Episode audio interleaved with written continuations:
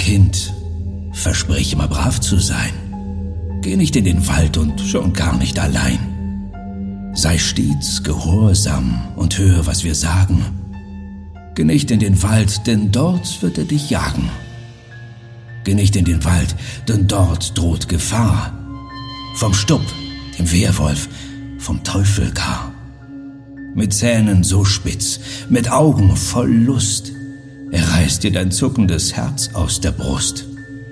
Dein Hirn wird er fressen, dein Blut wird er saufen, bis nichts von dir bleibt als ein Knochenhaufen. Drum denk dran, stets brav und gehorsam zu sein. Und nun, gute Nacht, mein Kind. Schlaf schnell ein.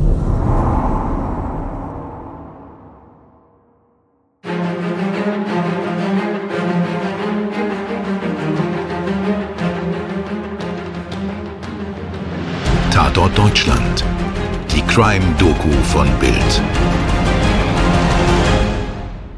Hui, mein lieber Scholli, was war das denn? Ist dem Kasimir jetzt final die Sicherung durchgebrannt?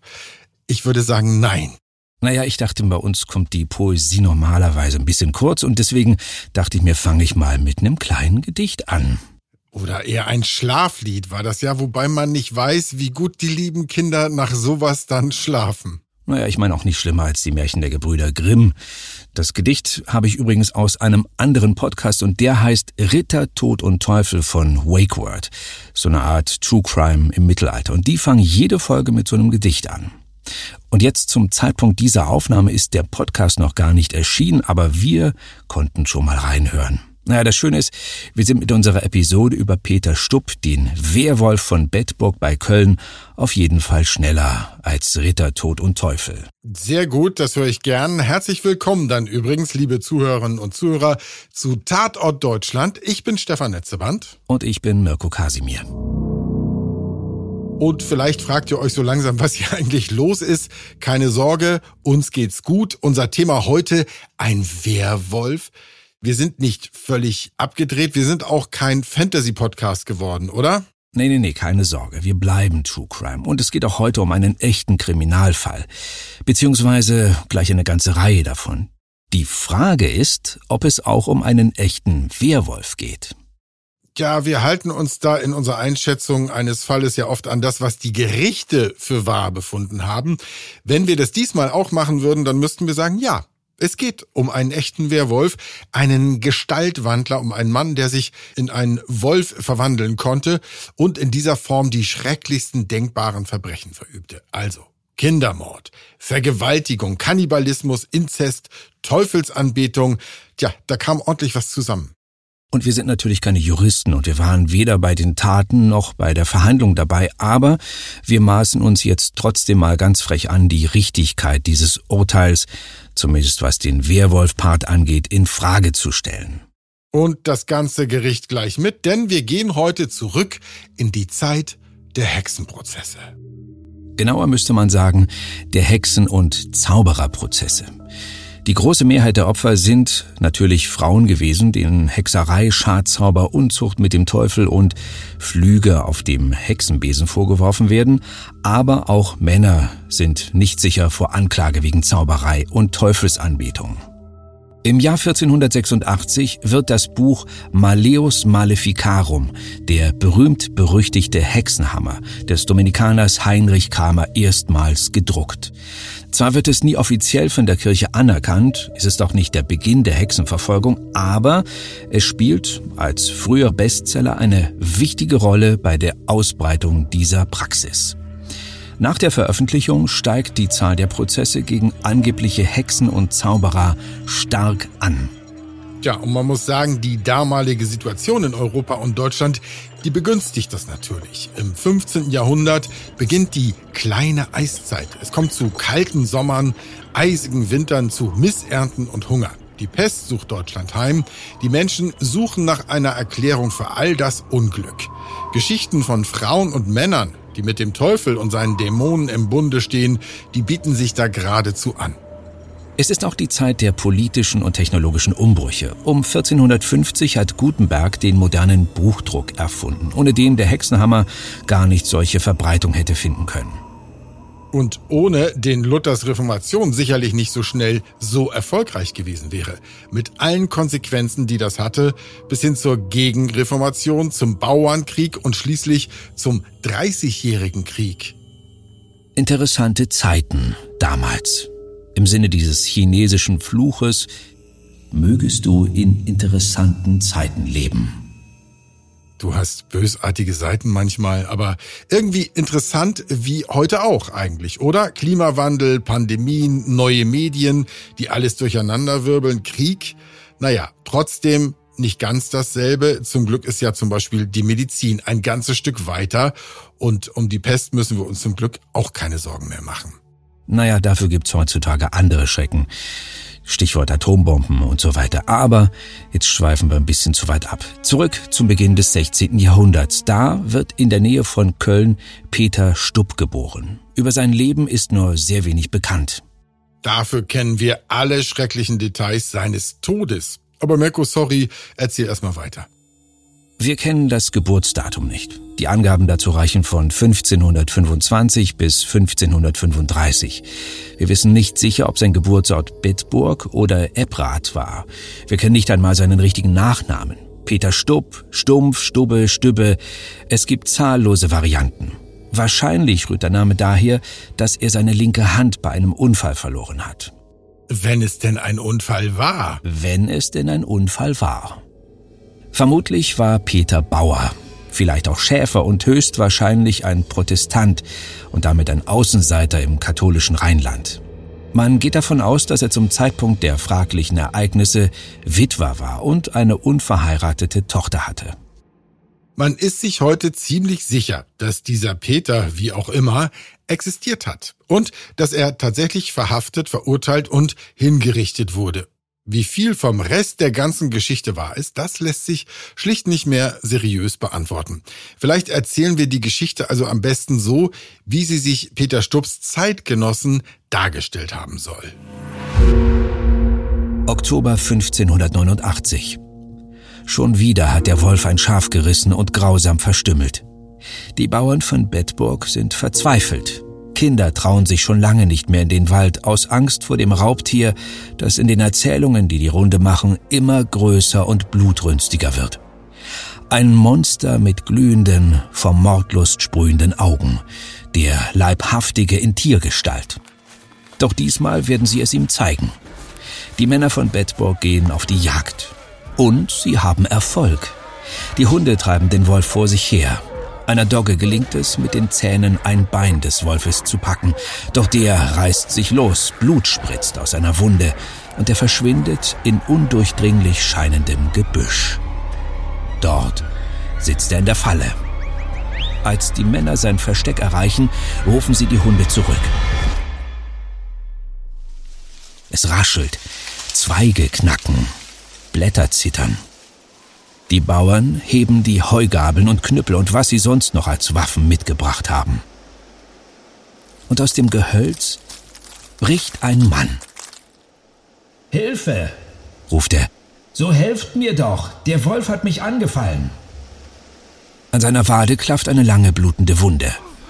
Vor den verdutzten Dorfbewohnern steht Peter, einer von ihnen, wenn auch nicht wohl gelitten in der Gemeinschaft.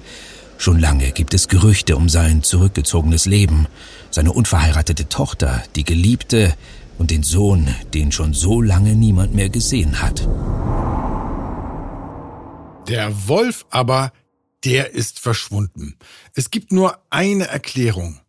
Peter und der Wolf sind ein und derselbe. Der Mann wird verhaftet und der Zauberei angeklagt. Es gibt noch mindestens eine andere weit verbreitete Version der Verhaftung des Wehrwolfs von Bedburg.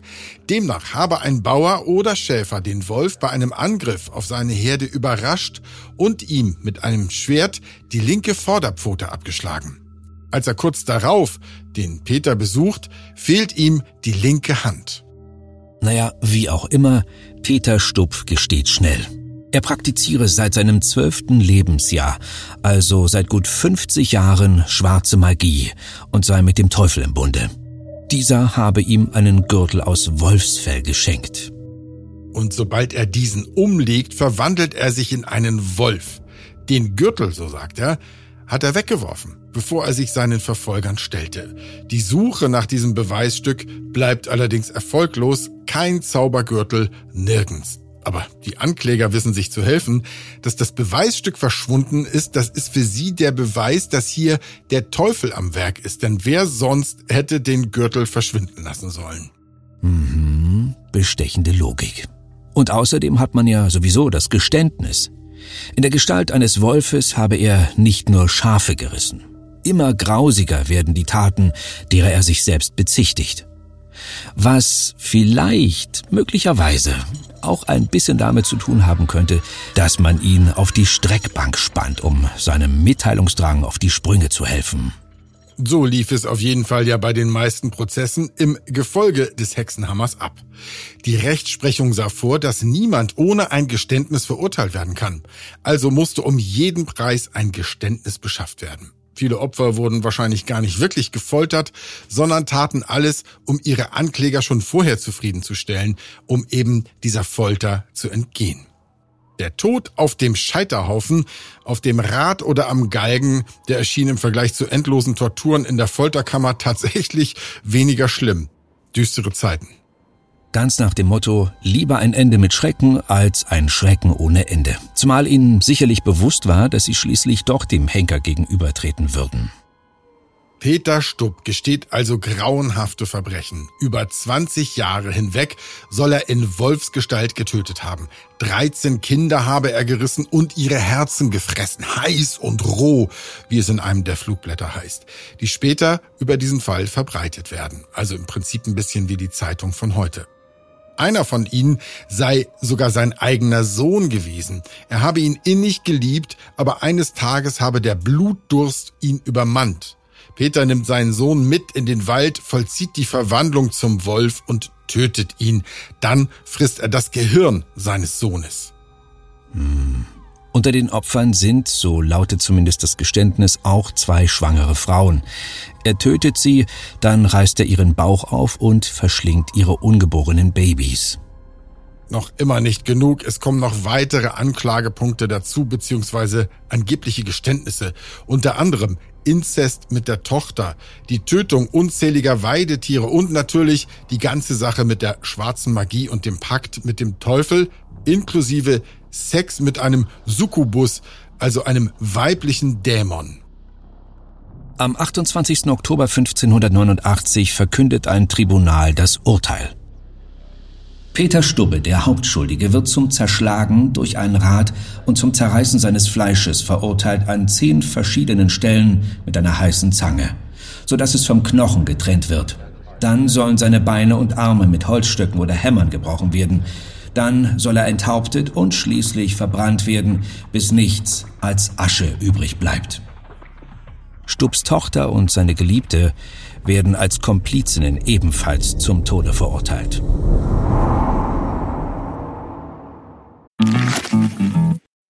Obwohl ich weiß, worauf du hinaus bist. Auf Sex, oder? Sagen wir, man hätte besoffen Sex in der Öffentlichkeit. Was wird da aufgerufen?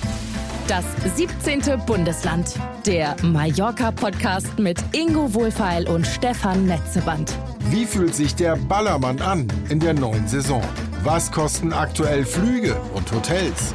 Welche Promis sind auf der Insel und welche Stars in Bierkönig oder Megapark? Mit das 17. Bundesland bist du immer auf dem Laufenden. Jeden Donnerstag, wo es gute Podcasts gibt.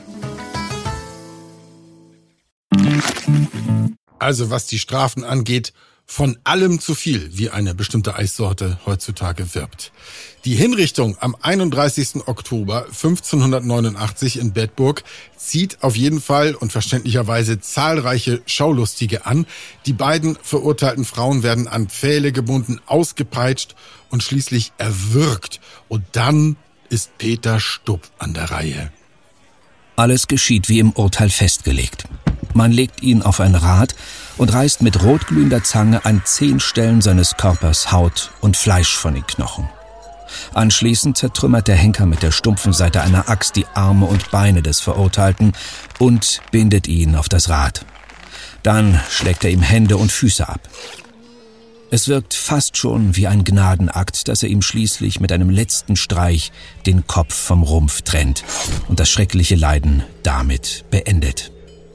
Und zur Abschreckung pflanzt man den Kopf auf eine Stange, die man zusammen mit dem Rad und einer Wolfsfigur in Bedburg aufstellt. Die Hinrichtung von Peter Stupp gilt als eine der grausamsten ihrer Zeit in Deutschland. Und wir müssen jetzt natürlich nochmal darüber sprechen, wie viel denn wohl an dieser ganzen Geschichte wahr ist. Tja, und da sind wir leider auf Spekulationen angewiesen. Zwei Sachen kann man allerdings mit einiger Sicherheit sagen. Erstens, es gab das Geständnis, es gab das Urteil und es gab die darauffolgende Hinrichtung. Und zweitens, Peter Stubb konnte sich nicht wirklich in einen Wolf verwandeln. Alles weitere verschwindet im Nebel der Geschichte. Und sollte es Gerichtsakten gegeben haben damals, so verbrannten sie leider im Dreißigjährigen Krieg in Bedburg. Ebrath, das ist ja der vermutete Geburtsort von Peter Stubb, der verschwand gleich ganz von der Landkarte, wenn auch erst 1963, als er nämlich dem Tagebau Garzweiler weichen musste und als Neu-Ebrath an anderer Stelle wiedergegründet wurde. Die meisten Quellen stammen zudem nicht einmal aus Deutschland, sondern sind größtenteils Flugblätter, die in England über den Fall verbreitet wurden. Es gibt ein paar Theorien, was sich tatsächlich abgespielt haben könnte. Eine besagt, dass es in dieser Zeit eine Wolfsplage in der Gegend gab, dass immer wieder Tiere auf der Weide gerissen wurden. Vielleicht war Peter Stupp ohnehin unbeliebt. Vielleicht gab es Gerüchte über Inzest in seinem Haus. Vielleicht machte ihn auch zur Zielscheibe, dass er als Protestant in einer katholischen Gegend lebte. Tja, und wer weiß, vielleicht gab es tatsächlich einen Vorfall, bei dem ein Wolf verwundet wurde und blöderweise verletzte sich Stupp um dieselbe Zeit herum an einer dazu passenden Stelle seines Körpers. Alles möglich. Den Rest besorgten dann ein paar besorgte Bürger, wie man sie heute nennt, die sich an die Obrigkeit wandten und schließlich dann die Streckbank. Oder es steckt mehr dahinter. Was, wenn nicht nur Weidetiere starben, sondern tatsächlich immer wieder Kinder und schwangere Frauen verschwanden oder schrecklich zugerichtet aufgefunden wurden? Heutzutage würden wir sofort einen Serienmörder vermuten, oder? Übrigens auch als Macher und Hörer dieses Podcasts. Aber dieses Konzept, das gab es damals noch gar nicht. Die Idee, dass ein scheinbar ganz normaler Mensch, ein Nachbar, ein Verwandter aus sich heraus so schreckliche Dinge tun könnte, die schien damals absurd. Das Böse musste immer von außen kommen, von marodierenden Söldnern oder im Wald versteckt lebenden Räubern. Da hatte jeder schon gehört. Dass aber einer von ihnen so sehr unter seinesgleichen wütete, das musste bedeuten, dass der Teufel im Spiel war. Es gab damals keine andere Erklärung. Wenn wir annehmen, dass es diese Morde tatsächlich gab, wissen wir freilich immer noch nicht, ob der Richtige dafür bestraft wurde. Denn, wie schon gesagt, die Folter war kein Instrument der Wahrheitsfindung.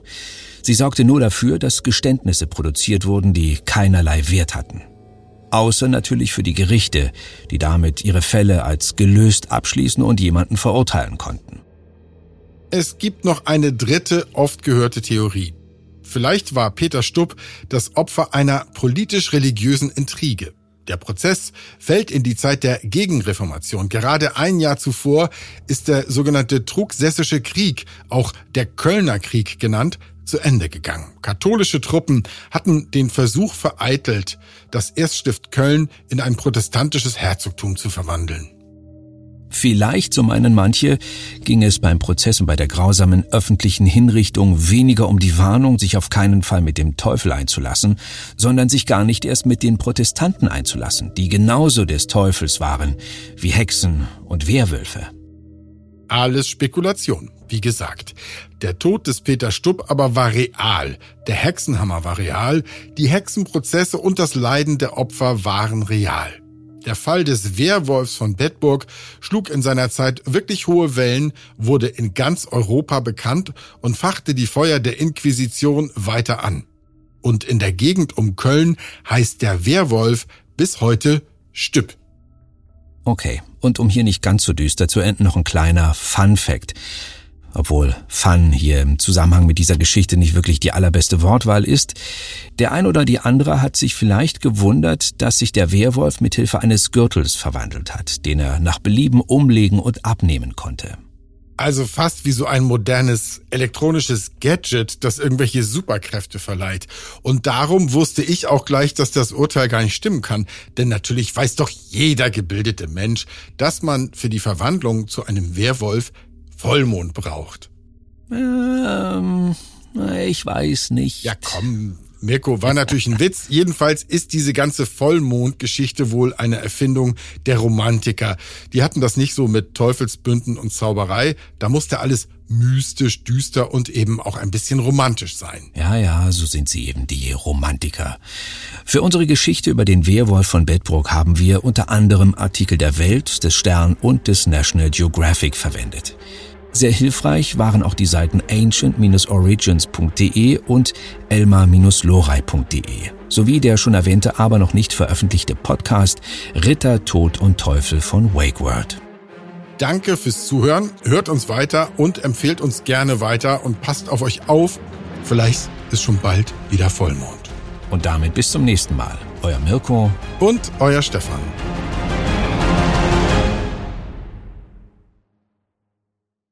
Dir hat diese Folge von Tatort Deutschland gefallen? Du bekommst von True Crime einfach nicht genug. Dann hör jetzt in unsere weiteren Folgen rein. Hier warten mehr als 200 spannende Fälle auf dich, wie das Verschwinden von Rebecca Reusch, der Prozess gegen O.J. Simpson oder die Entführung von Ursula Herrmann. Wir hören uns bei Tatort Deutschland.